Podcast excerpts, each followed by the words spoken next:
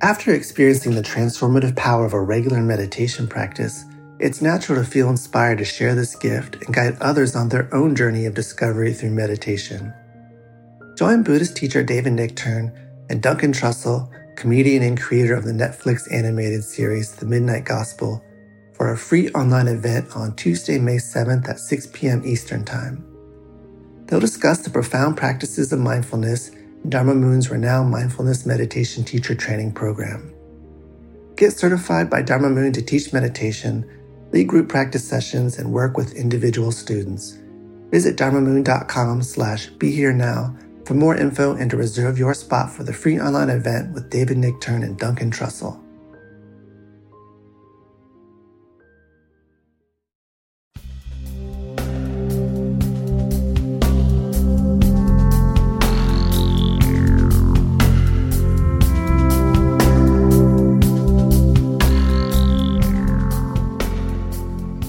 Hi, it's Raghu Markus. It's an it today, that's for sure.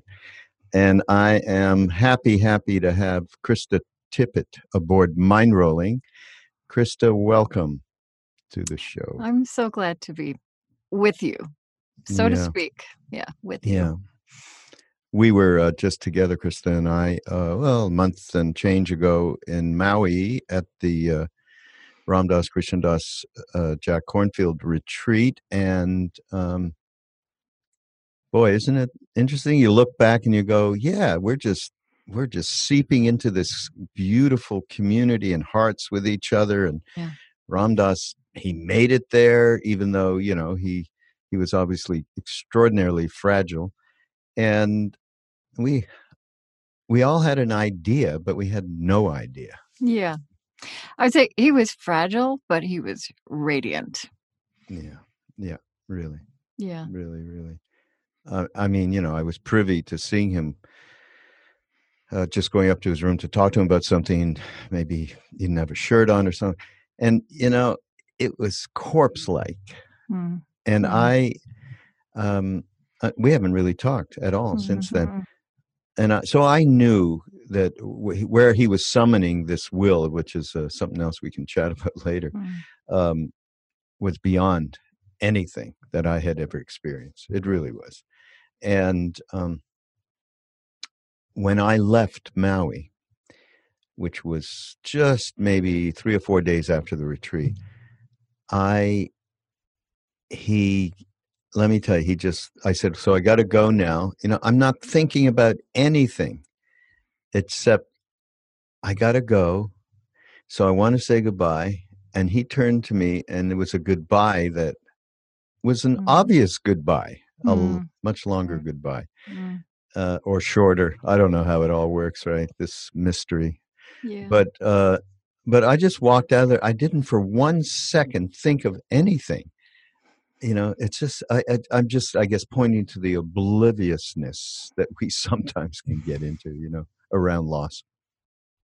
Yeah. Oh, you know, that was I one thing I've I've as I've spoken to people about the experience is um I think because he um had been dying so openly and actively and um thoughtfully and publicly or you know and you know what you know and you know the thing is we're all dying right but so so i've said um i think because of the book he and mirabai wrote um there were a number of people at the retreat who are also dying which of course we're all dying but people like him and like them who for whom it's more proximate and i think none of us really we, it's really hard for us to believe that we'll die but these are people who believe that they're going to die Yeah. um and so yeah so it was it, it certainly you you realized with him that he would welcome it as an adventure and a friend and yet the his life force was so magnificent and huge that i think it was maybe easy maybe it was harder for all the rest of us to imagine it than it was Mm. for him i don't know you know you knew him You know, I uh, the the last Sunday, which has, and I've, I've forgive me, everybody out there. I've repeated this story, but it's okay because it's repeatable. um, so the mala ceremony where he gives out a mala and so before the ceremony in the morning we had gotten with him and said you know you don't have the energy to hand out you know a mala to over 400 people each one the way that you embrace each one of them there's not possible and he agreed he would do it you know to the whole audience from the stage so we get to the to the thing and he's about to you know be wheeled up there he says to me so I'll be giving a mala to everybody, right? I go, what do you mean, right? You just agreed that you're not going to do that, that there's no way you'd have that kind of energy, and and you're going to do it from the stage, and you know, blah blah. He looked at me with those yeah. like a kid. What do you mean you're not going to let me have my ice cream? Really? Yeah. So to the last breath, he just uh, gave it all up yeah, very. Yeah, of course, it's so highly unusual being. Uh, I mean, the, the mixture of the influx that we got from people after his passing, uh, mm-hmm. th- that uh, that blend of, oh my God, I'm feeling such presence, and oh my God, I'm so sad, mm-hmm. is it was uh, poignant, really mm-hmm. poignant. Mm. Um, okay wait we got to get to know you a little bit more and and, okay. I, and when i first do a podcast with somebody i always ask what are the things when you were a kid going into a teenager going into you know college years and all that where what was the tipping point for you in terms of realizing that there is uh, as Don Juan would say, a separate reality that mm. actually is the encompassing reality? But uh, for me it was like i was such a i was so unhappy. And and as soon as uh, uh i i saw the light and and, and for me it was through actually it was through music uh, john coltrane actually hmm. seeing him live when i was like 15 or 16 or something and going out of my body uh, and, and of course psychedelics and so on and throw a little Dylan in there to make sure you know, okay, wait a minute, there's other people thinking like me. Um, and uh, I knew I could be happy. There was a chance mm-hmm. to be happy, and, and uh, we'll talk about happiness a little bit later. But what was it for you, and when? Well, I actually, my childhood was very religiously immersive. It was, you know, I was in church a lot um, and really didn't know much beyond that world. Um, mm. You know, church was also culture. It was where your friends were. It was kind of family. Um, and I was in a lot of Bible study, and I, you know, it, I mean, this may, I don't know if you've had many people on this podcast answer the question this way, but for me, um, you know, that was the medium for me to think about transcendence and, and yeah, I think music um, not Bob Dylan, but but but you know, just even just the the music. M- music was where I kind of felt like, you know, where like I've kind of felt like my body became a soul. Um, mm. And I, although I didn't necessarily take the Bible and read it the way it was being preached to me, but I found a lot of strangeness and a lot of space between the lines um, for the part of me that was really questioning and and kind of reaching for what you're describing. Um, mm. Yeah, and I mean, then that's really what I was given. That's what I had to work with uh, that time and place in my life. Well, you did. Um, I, I come out of the Jewish tradition, and he was just rebel from day one. Mm. Could except for the music, except for the cantor, yes, and, and the incantations, which I I did gravitate towards, but it, the rest of it was so anathema to me that I couldn't. And it was you know much later that I realized uh, you know the oneness of all of these things. Actually, when we went and met Neem Karoli Baba, who just kept going, "There's only one thing going on." Okay, right, Sabek. Right. Uh, so, and and so but then you you did uh, you know uh, uh, or everybody i haven't even said and I, I assume everybody knows about on being. No, they don't know. Everybody No? does not. no. But, Well, I've known of it forever myself, and I think Mm. anyhow. But uh, it's a wonderful show that uh, Krista does. And I was going to say, you've investigated so many different um, paths and uh, traditions, uh, so that I know that you have steeped yourself in in many of these things. So, how is this all shaken out in terms of your beginnings in Christianity? Well, you know, it's interesting. it's an interesting thing to think about because I, I think my answer is different now in my late 50s than it would have been in my 40s. Um yeah, I mean, I've been really I feel like this ad, this adventure of mine has been um you know, uh, not just about investigating the traditions, but about lives that are steeped deeply in them.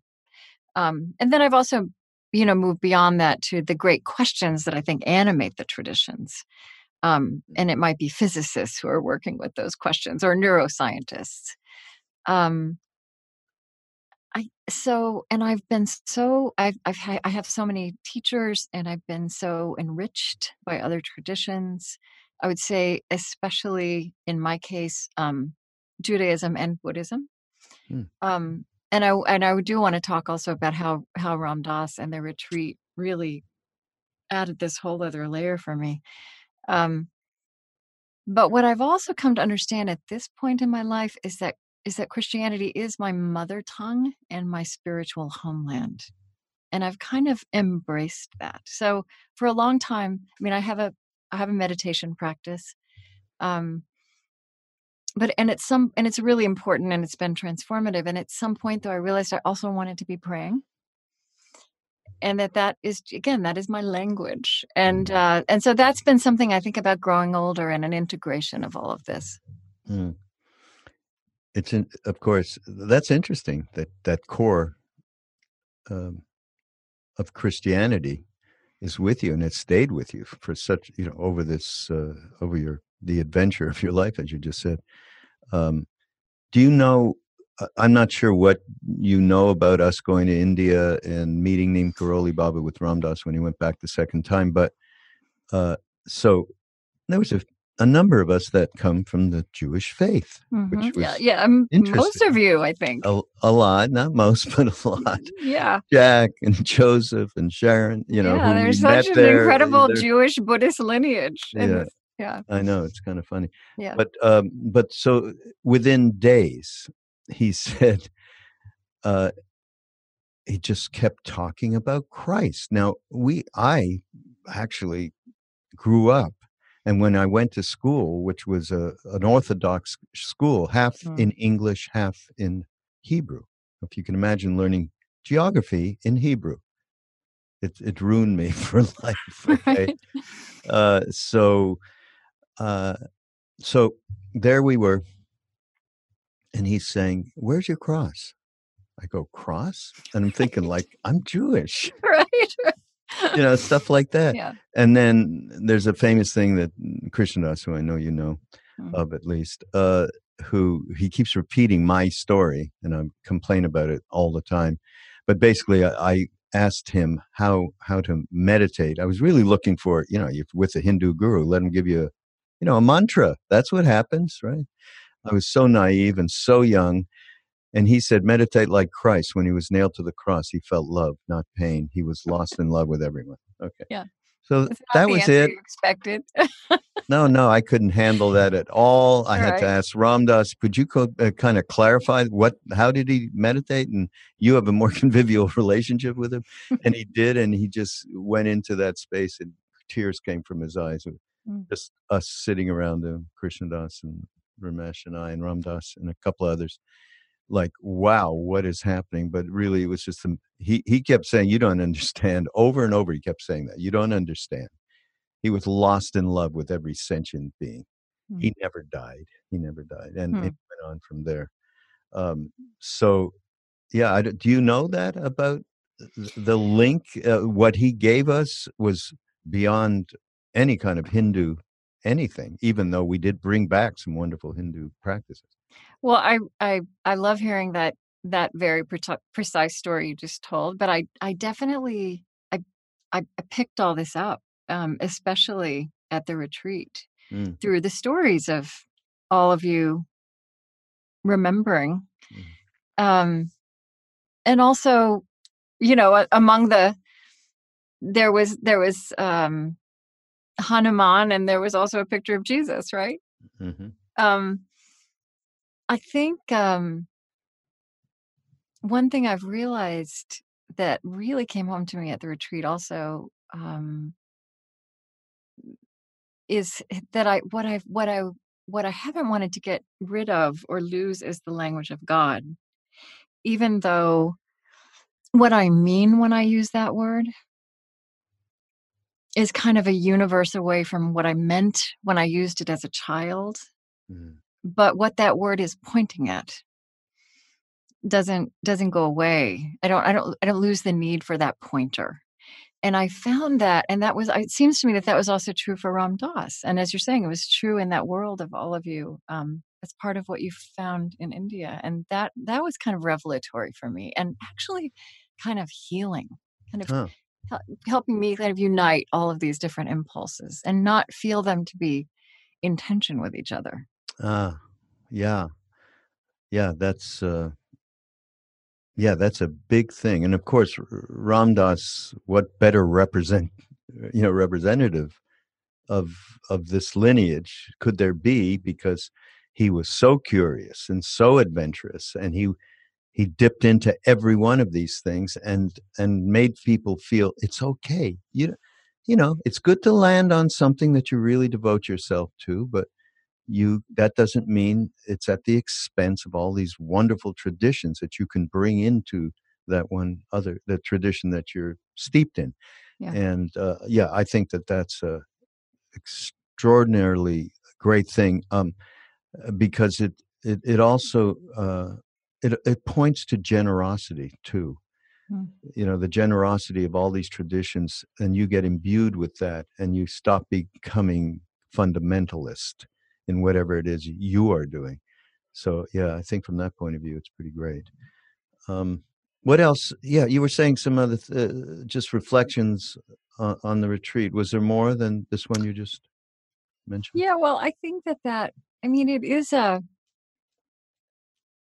you know, it is one of these kind of incomprehensible and mysterious observations that I think Buddhism has made most intensely, but it's there in the other traditions. This, this, well, first of all, this is one of the few places in the human enterprise where we acknowledge that we will die right even medicine doesn't acknowledge that we'll die right um and that's huge right? And the, and the, but but of course the spiritual insight is that living and dying are intimately connected and and this Mm. whole notion that's so counterintuitive to meditate on one's death as a way to live more fully. Hmm.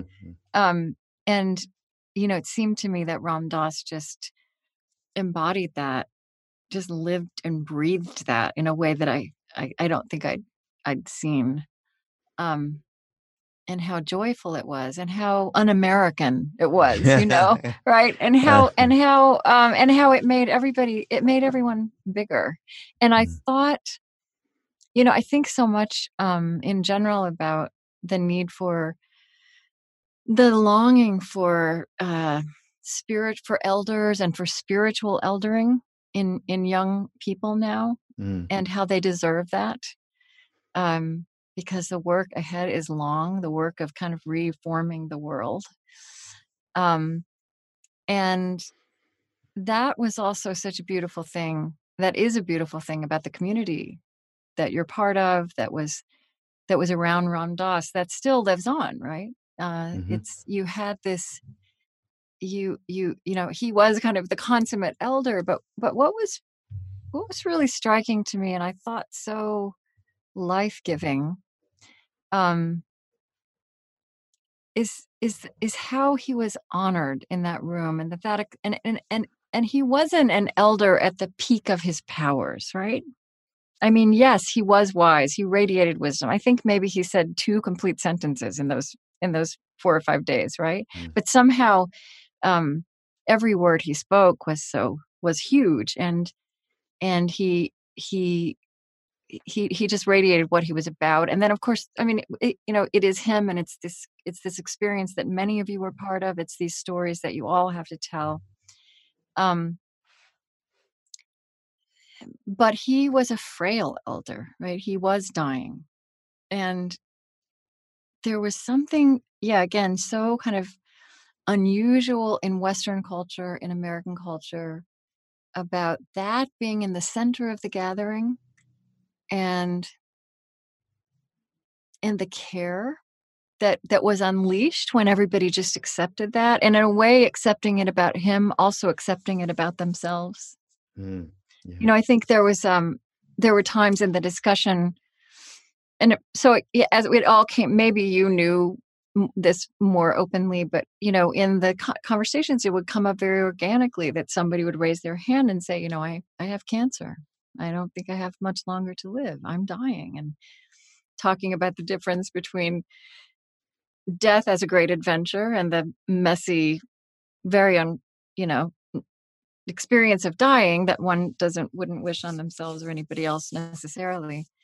I remember one day there was somebody sitting in front of me a woman who had spoken up and said she was dying and she was clearly sitting with someone who i think was her son and but you know i think for it- for people in this culture to be able to own that and have it just held um it it may it makes us whole right it is a part of us being more whole Mm. and you know that is but i i don't think i've had other experiences where that was so uh, you know not just accepted but yeah i want to keep saying honored Mm. Yeah, the way in which, uh, and you're saying it, the the care and the love and the acceptance of everything, because Ramdas was accepting it. hmm You know, Yeah. Ramdas was a one way street going out. He there was he didn't want anything, and you know, as in the movie Becoming Nobody, which uh, we showed at the at the retreat, which is out there right now. Um, there's one part in it where Ramdas says, "When is what I want enough? When is what I need enough? It's much more interesting to Mm. serve others." You know, Right. so that that being the central concept, it's it's what we were given by Neem Karoli Baba in India. You know, just little all these little things like Ramdas used to say. I'd say, "Well, okay, how do I get enlightened now?" And he'd say, "Serve people." Yeah. And around those would go, "Well, that's you know, come on." Come Right. on, all my Buddhist friends, they're like meditating 40 hours a day, you know, whatever. And uh, he, so he'd ask it again and he'd get the same reply, you know. And after a while, we all got what service Mhm. is. Not that we could embody it uh, in that, it's certainly at that young age. And then, you know, this is a learning process all the way through life. But uh, it was uh, one of the greatest uh, takeaways that w- we came back with. Um, And, know, Ramdas embodied. And you know, I, I just want to say I think it's so important. Part of what was going on at the retreat, I, I hope it will still go on. I'm so glad that I'm hearing that you're going to keep doing the retreats, right? Because the story doesn't end um, with Ram Dass's death. The community doesn't end. The love doesn't end. And um, and I think something so important that was happening in December that I think must, you know, I hope continues to happen is that all of you who were there kind of telling the story Mhm. and and it's a and and and that li- the lineage becoming more and more visible um and also becoming something that is known and claimed and carried forward Mm. by new people by this Yeah. larger community that goes Mm. on in time i really did feel that very powerfully Mm. And very true. I mean, we, uh, the board put out a New Year's message or a message after Ramdas left. And we mentioned that the overwhelming tsunami of affection for him and caring and feeling like and feeling his presence at the same time uh, everybody was like of course we're going to get together right and we said Mhm. yes this is something we talked with ramdas about over all this past year and it is absolutely the core of everything that uh, Mhm. we represent and any real tradition does not real isn't the right word but you know what i mean uh, is that coming together and uh, you know and going through uh, some of the taking a look at some of the different things you've done and on being um, you know that's very much part of everything that we represent as well and it's Yeah. that coming together it's that heart it's the bringing in of i mean ramdas is not going anywhere and Right. uh, you know it's the bringing of all that in that we share that and then then it gets passed on you know in a very very um, poignant and beautiful way that's uh, that's full that's whole as we talked about you know becoming whole uh, by the way krista that there was more than one person at the retreat this is a okay this is what it is. I'm going to tell you what somebody told me. There was more than one person at the retreat that was uh, uh, that put their hand up and you know in terms of some of the q&a that was going on around death Mhm. and dying. This person one particular person wrote to us and said i went back home and i had a, a doctor's visit to you know to check on the tumors and so on and so forth. Anyhow uh, the details uh, are kind of irrelevant although they were very very like wow kind of a thing anyhow she doctor said i don't understand but uh, Really? one of Yeah. those things Yeah. so she's now walking around going ramdas healed me oh boy so the mystery right we have no idea Yeah. no idea um so on being by the way everybody out there it started as speaking of faith It did. Indeed. As a public radio show. It's still a public radio show, but it's also a pod- podcasting hadn't been invented. no not then yeah Yeah. um, and it's the intersection of a spiritual inquiry, science, a social hearing, healing, and much, much more. And uh, everybody, check out on being. I mean, it is just uh, what the work that you've done with this over the years, Krista, is spectacular. Mm, The Thank you. different people that you've introduced, the different ideas, the different people from so many different walks of life. Uh, it's it's just uh, it's a treasure as far as I'm concerned. And, um, so uh, I I just went up there a little bit and you know picked up a couple of things that that were uh, meaningful to me, and one of them was, uh, and I'm sorry I don't even. I did not mark down who might have said this, but you might remember. Relationships move at the speed of trust Yeah. social change moves at the speed of relationships. Now, Mhm. I don't, do you know who said that?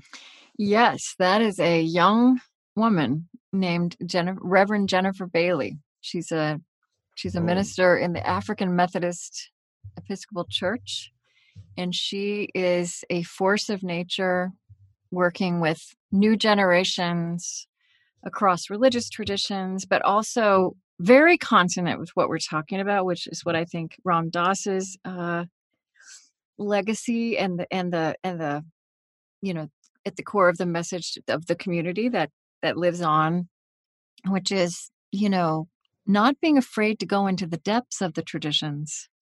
Um and you know letting letting them continue to teach us and also i think calling ourselves to live more closely to those depths Yeah. so that's jen bailey yeah Wow. I mean, uh, I talk a lot about trust, and and in reference to Ram Dass when I when I first met him, and he just gave me that hundred billion percent uh, attention, Mm. right? And out of that, and out of the honesty, of course, that I heard from him when they, I was at a radio station. I was a program director at a radio station, and uh, they said, "Okay, Ramdas is giving you a lecture. Can you help us?" And I didn't know who that was, but Tim Leary and Richard Alpert I knew about. Uh, and then I got him to send a tape over, and every word was, "Oh my God, it's Mm. okay. Mm. I can be an idiot. It's not going. I don't need to kill myself. He's telling the truth."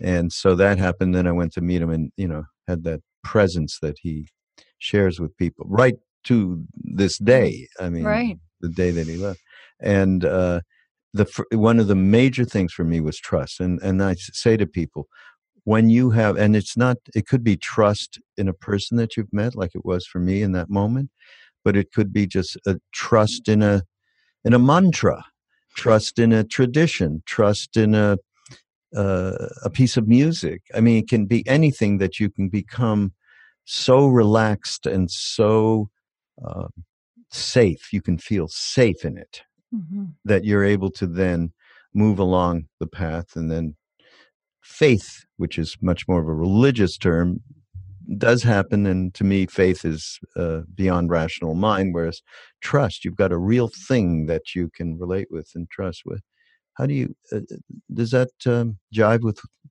your Yes, and I and I also um, there's something else in that that that for me connects um, very much with something that I've I've been thinking about since we were together um, at the retreat. You know, this the speed of of trust and relationship is slower.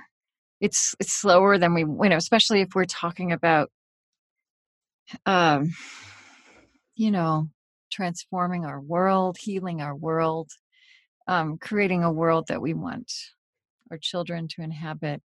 Um, and yet, I feel like the community that all of you set in motion, you know, starting 50, 60 years ago, which feel, feel is a long time and not a long time at all.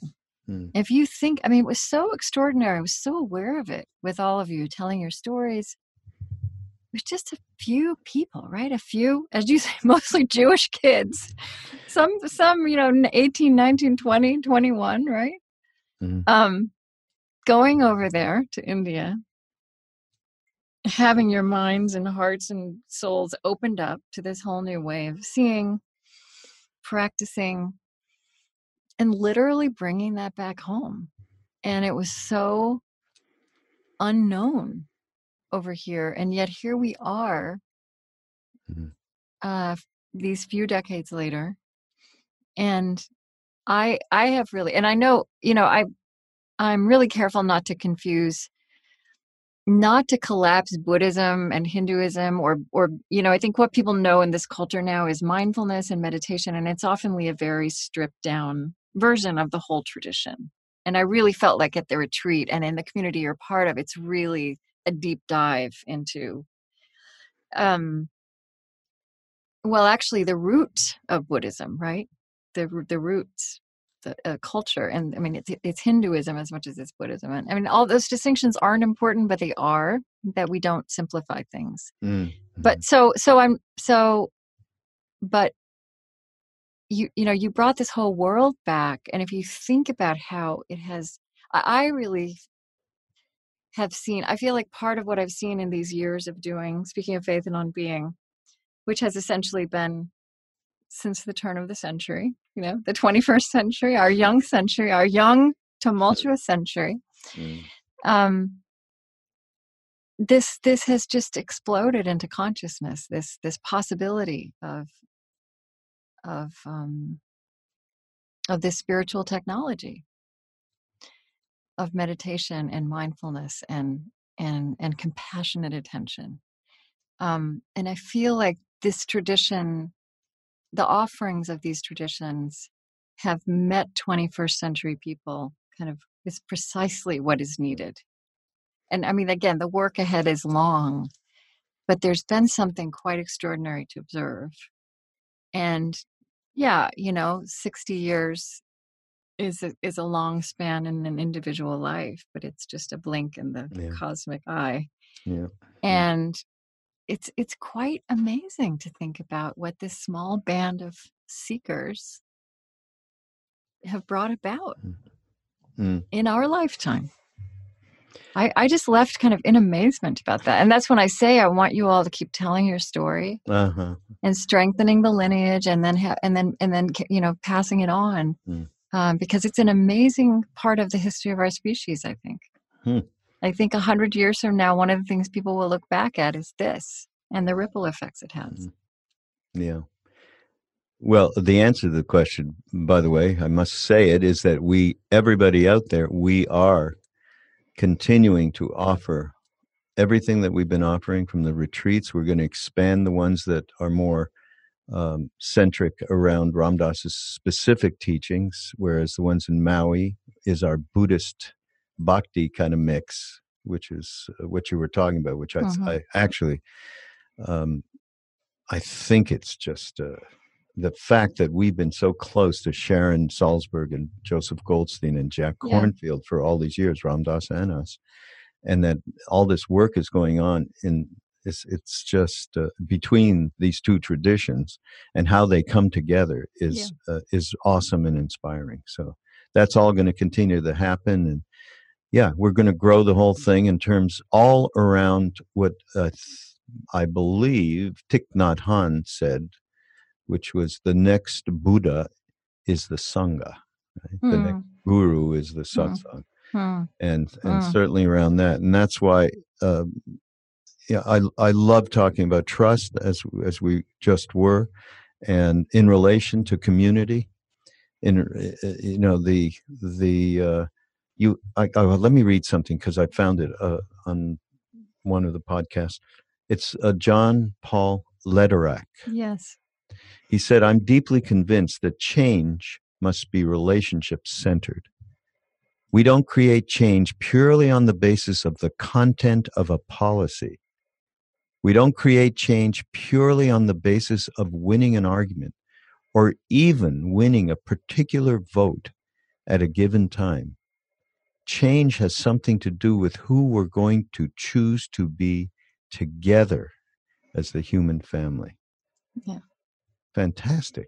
fantastic. He's so wise and he is one of these he, he is a he's a peace peace builder. He was at the Kroc institute at notre dame um, he's a conflict resolution specialist. He's been you know he worked for 30 years and helped bring about peace in northern ireland. He worked he, Hmm. he's worked for three decades in colombia and helped bring about that very young peace there so this is somebody who you know he's not it's not a theory.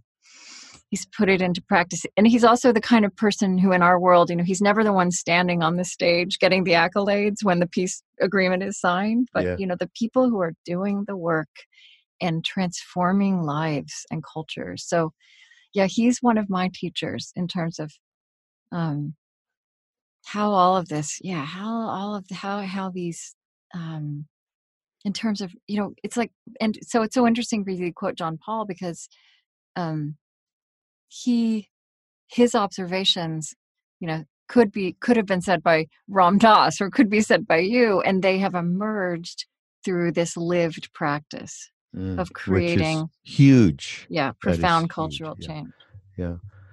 Okay, you got to introduce me to him. Okay, I got to. I I I, would I love to take some that. teachings from him. I would, any just let me know. He I will. he um he lives in Colorado, but he gets back to California quite a lot. Oh, okay, great. so maybe I'll just introduce you by email. Yeah, that'd be Yeah. fabulous. Yeah. Um, I think we. I would like to, you know, talk just a little bit about um, just what's going on in the country, Mm. and I I do talk about it with different people, um, and the extraordinary polarization that is going on, and how we don't kind of recognize it within ourselves. It's hard to get really honest about it, and uh, and I, I I notice that you you've talked to a, a lot of different Hmm. people. You know, uh, one of them is uh, Courtney Martin. I saw something I like. The hard work of disagreeing with those who are similar to us. Just start there. right. Right. Okay. I looked Yeah. at that. I went, yeah, Yeah. right. Never mind right. the other side where you're already Yeah. lost. Is you know how about Yeah.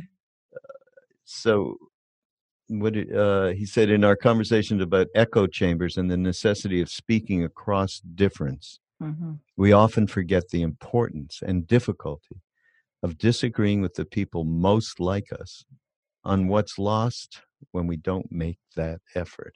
Yeah. Yeah. It's where we have to start, right? It's where we have to start. And I another another thing I think about a lot, um, and it kind of flows out of that. You know, we we talk a lot about love, right? We spoke about a lot about love in December. You you talk about it and think about it all the time. So do I. Um, I think we all in our lives, in our in our in our our personal lives, in our everyday lives, we we possess so much intelligence about how love really works that it, it, it would behoove us to kind of really reflect on that and and see how that teaches us how we might be in larger social life. And the truth is about love that it is the most life-giving that it, it, it calls us to our best selves repeatedly um, and it can be you know it is repeatedly pleasurable and and something that gives us joy and it's also really hard right? It's messy and we fail at it and that the people we love the most um the people we're most we we we, we know most intimately and love most intimately um that very often has nothing to do with agreeing with each other um or feeling understood or understanding. And in fact, it often doesn't have to do, it's often not a feeling, right? Like there are things that we do for the people closest to us that we do that we love them because we do these mundane acts. We act loving even when we may feel precisely the opposite at any given moment. And um and so I think that I, I actually think that understanding that, taking that in, uh, makes the idea that that that the great journey we could be on to learn to figure out what love could look like as a public good, a loving society, is nothing romantic. Right? That that in fact, it's this love is the hardest thing we do, and yet it it it it shows us who we want to be again and again. Hmm. Yeah, and and I think that if we can if we can understand how unsentimental it is um, but how it teaches us then i think we could start to understand what it would mean to apply that um, in wider circles to the people we in fact share life with yeah. whether we like them or not yeah how do we take the me out of love is a, is something i've been mm. investigating mm. with a friend of mine actually and uh, just uh, krishnadas has a great uh, little aphorism. You wake up in the morning to the movie of me. You're the mm-hmm. director, the producer, you're the hero, the star, the villain, you're yeah. everything. And yeah. it goes on 24 7. And uh, so, of course, Ram Dass spent a lifetime uh, dissecting that little guy and uh, you know, around identity and roles and the story we tell ourselves, the believing in our thoughts and all of that. Mm-hmm. So the the work. So when we talk about, gee, if if this could be a paradigm that evolves from one on one to we're talking about us, the big us. Right. We still have to go back to the little me and get that transformed or and right. this is what ram dass has been about in terms of social act, service and social action all his life.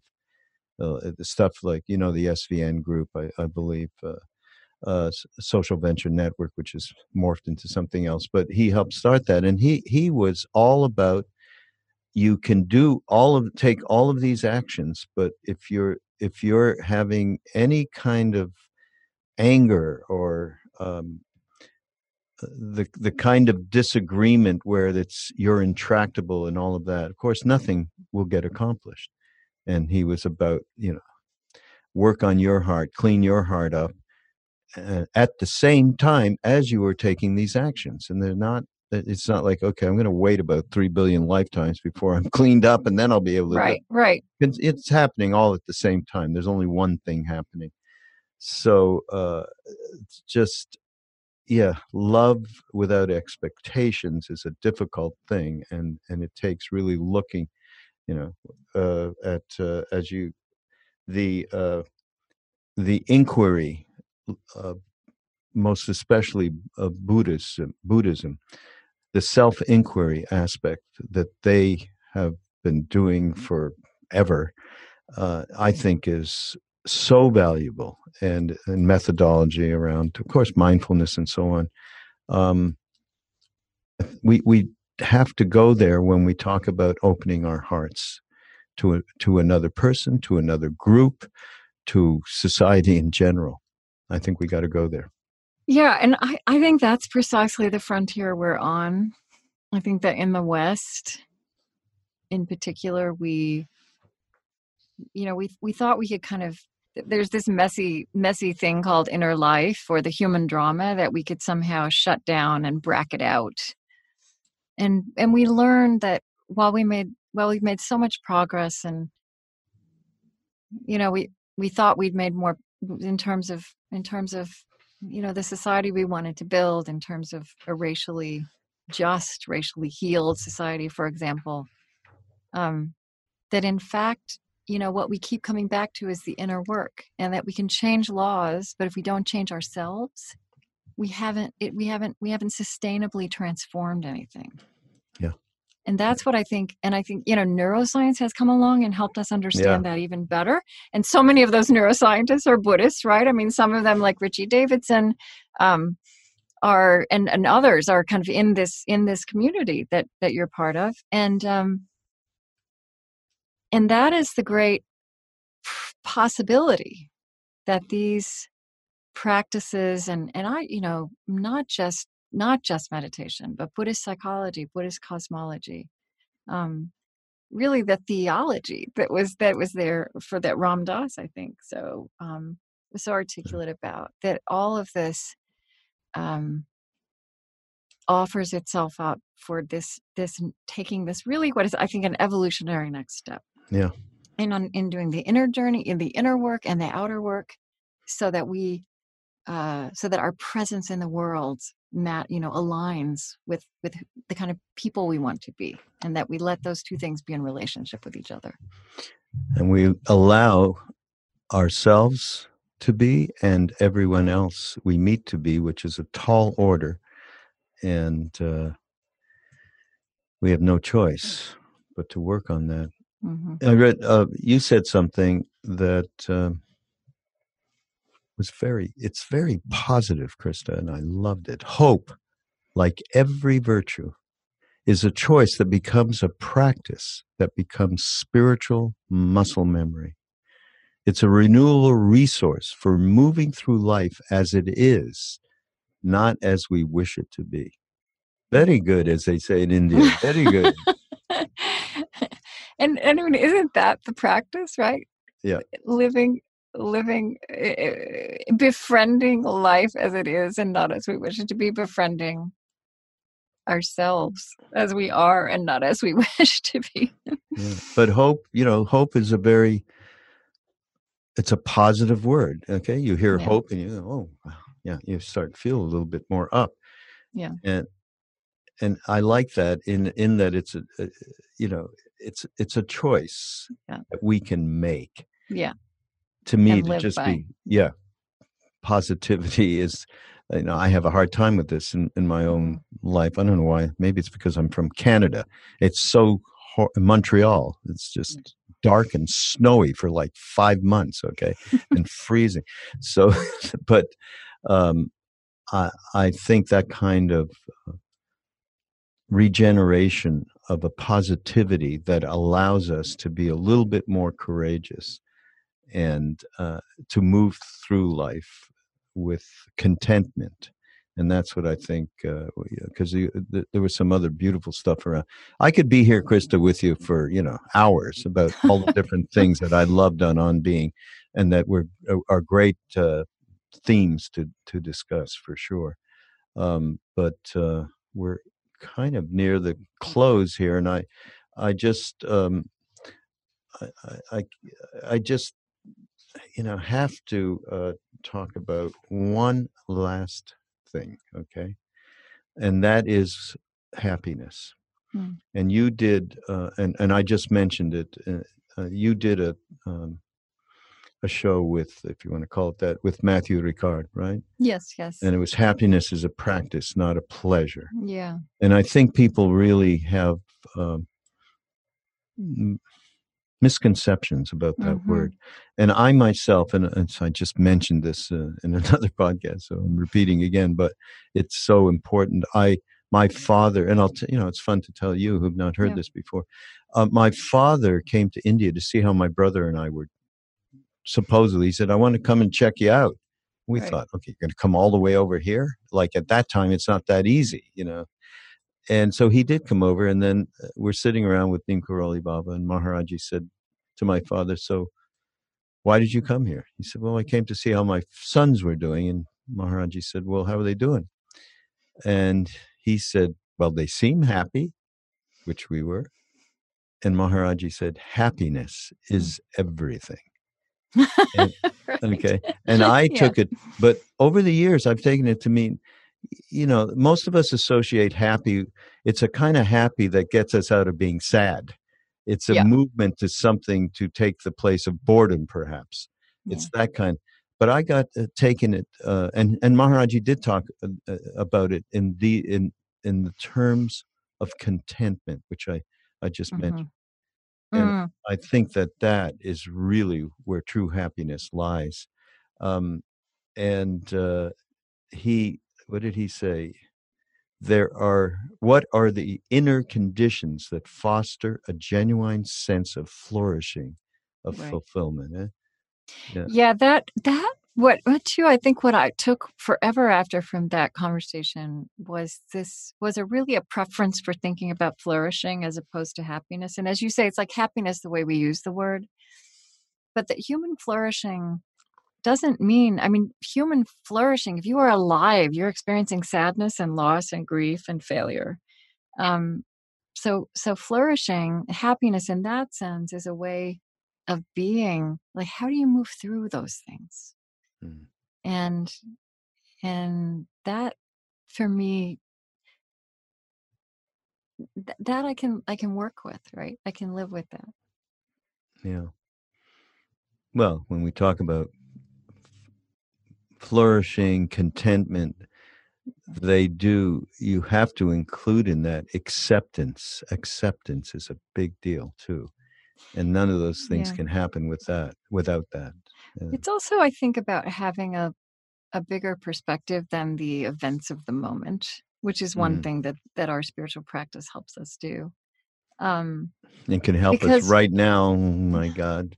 What? Right. Yeah. Well, because um one of the themes that has come through so many different kinds of lives from all my other conversations I've had is that you know, we don't grow wiser and more generous and more ourselves and more loving in spite of the bad things that happen to us. We we grow through how we live with those things and and not just that you know if we are able to incorporate them into the life that we have on the other side and and that you know that that's a kind of that's a way to talk about why that equation of flourishing makes sense Mm. because when you know if we if you, if you live a while you you just know you know over and over again that what you think is happening to you and what you think it means you just have no idea right No. you just have no idea Mm. um which uh is strange and wonderful um the more you can just let that be true and kind of know it at all times how much it however much it may contrast with how you Mhm. feel about what's happening And it goes back to trust. Whatever that thing is that turned you on in in the moment that you realized I am not I don't think I'm my thoughts. So what are we Right. talking about? Right. So trust in whatever carried that moment uh, is, is a it's always there. That's what Mm. Sharon talks about. Also, not that, but about you. You just start over. It's okay. you can start over. Isn't that fantastic? Yeah. How she talks about that. Um, so uh, I I uh, I found a beautiful Rilke poem that you had up. Okay, Yeah. and I love poetry, and I know you do too, because there's some wonderful um, themes around uh, poetry and podcasts and so on, radio shows. Um, and so I found somewhere, and I cannot remember who said this, but the most generous act you can do for another human being is to give them complete attention. And I go back to that's what Ram Dass did when I met him that first second that changed my entire life because that complete attention gave me complete trust. And from that trust, I launched me over to India, you know, uh, a year, year and a half later. Uh, but included in attention, of course, is listening. Yeah. And I know, and there's some beautiful stuff on being on on being, which you'll get all everybody in the show notes. You'll get all the links to Krista's to on being and and different podcasts and uh, that she's done radio shows uh, that we love and that we've mentioned here. Uh, so you can get started if you have not heard of on who hasn't heard of on being raise your hand okay Two people. You know, speaking of unmixed attention, I think it's Simone Weil. There's this line from her. A def it's a definition of prayer. The prayer is absolutely unmixed attention. mm, Isn't that beautiful? really It's something to ponder. oh, that's fantastic all right can i'm going to read this poem okay because i because i want to uh, it's called listen quiet friend who has come so far feel how your breathing makes more space around you that's terrific Yeah. Let this darkness be a bell tower, and you the bell. As you ring, what batters you becomes your strength. Move back and forth into the change. What is it like, such intensity of pain? If the drink is bitter, turn yourself to wine. In this uncontainable night, be the mystery at the crossroads of your senses the meaning discovered there. And if the world has ceased to hear you, say to the silent earth, I flow to the rushing water. Speak, I am. I mean, geez. Yeah. This is from Sonnets to Orpheus 2, number 29. Um, thanks for putting that. I had never read that. And uh, I that's just a fantastic poem. It's yeah, I And- turn to that poem. I have I keep Oh, that do? poem with me. Yeah. Oh, That okay, was me translated by Joanna Macy. Oh, really? Did you know that? Oh, Yeah. No, no, no, yeah. no. She is, among other things, a beautiful she's the only Rilke translator I will read. Really? Okay. I'm going to duly note that. Yep. Is Joanna with us still? Krista? She is. Oh, Yeah. I um I in, I emailed with her not long ago. I did an Mm. interview with her that I would actually recommend. Um it's called A Wild Love for the World. And I think in that show she reads that poem. Really? Okay.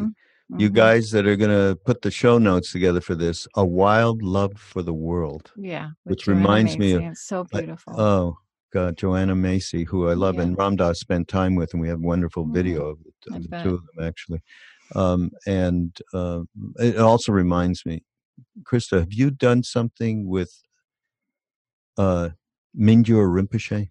You know who he is? I ha- yeah, I've met I've met him a few times. I, I haven't had him on the show. Um, to be honest, it's partly an English thing because for the public radio show, It might I- be. Uh, yeah, it's, he was. It was pretty good. I you know should. he's I know he's incredible. I I met him with Richie. I've met him a few times, Yeah, and I've met yeah, him he was that most recently original- with Richie Davidson. Yeah, and The original. I know he's an extraordinary teacher, and I I know so many people who who are influenced by him. Yeah, he wrote. uh, The only reason I thought of it is because his book is called "In Love with the World." Right? Yeah. Fantastic book. But I will say, I I actually did what I'm doing with you, and he was in Kathmandu. Actually, Krishnas and I did it together, and it was just one of those things where it was perfect. And if you, yeah, you uh, go up there one day if you go to Be Here Now Network and just Yogi uh, uh, Rinpoche, uh, Mingyur Rinpoche. Yeah. And I, I, you know, I put, as you know, I'm going to put this up on YouTube as a, because I record the video. But just looking, and you've been there with him, so it's not. I'm not telling you anything new. But Yeah, everybody mm, else, right. the radiance is His just, his presence is beautiful. Yeah. Yeah. uh, it's just uh, wonderful. Mhm. And so are you. And thank you, really, krista Thank you, Raghu. appreciate you. I'm honored to be with you, and I'll be Uh, back next December. I think. Okay, I'd good. like to. yes, all those things are going to continue. Jack Yeah. will be there again in in Yeah. uh, in December, and some other surprises. So again, thank you, and everybody. You'll be connected uh, to Krista and On Being through the show notes. And this is Mindrolling on Be Here Now Network. Go to BeHereNowNetwork.com, and we'll see you next week.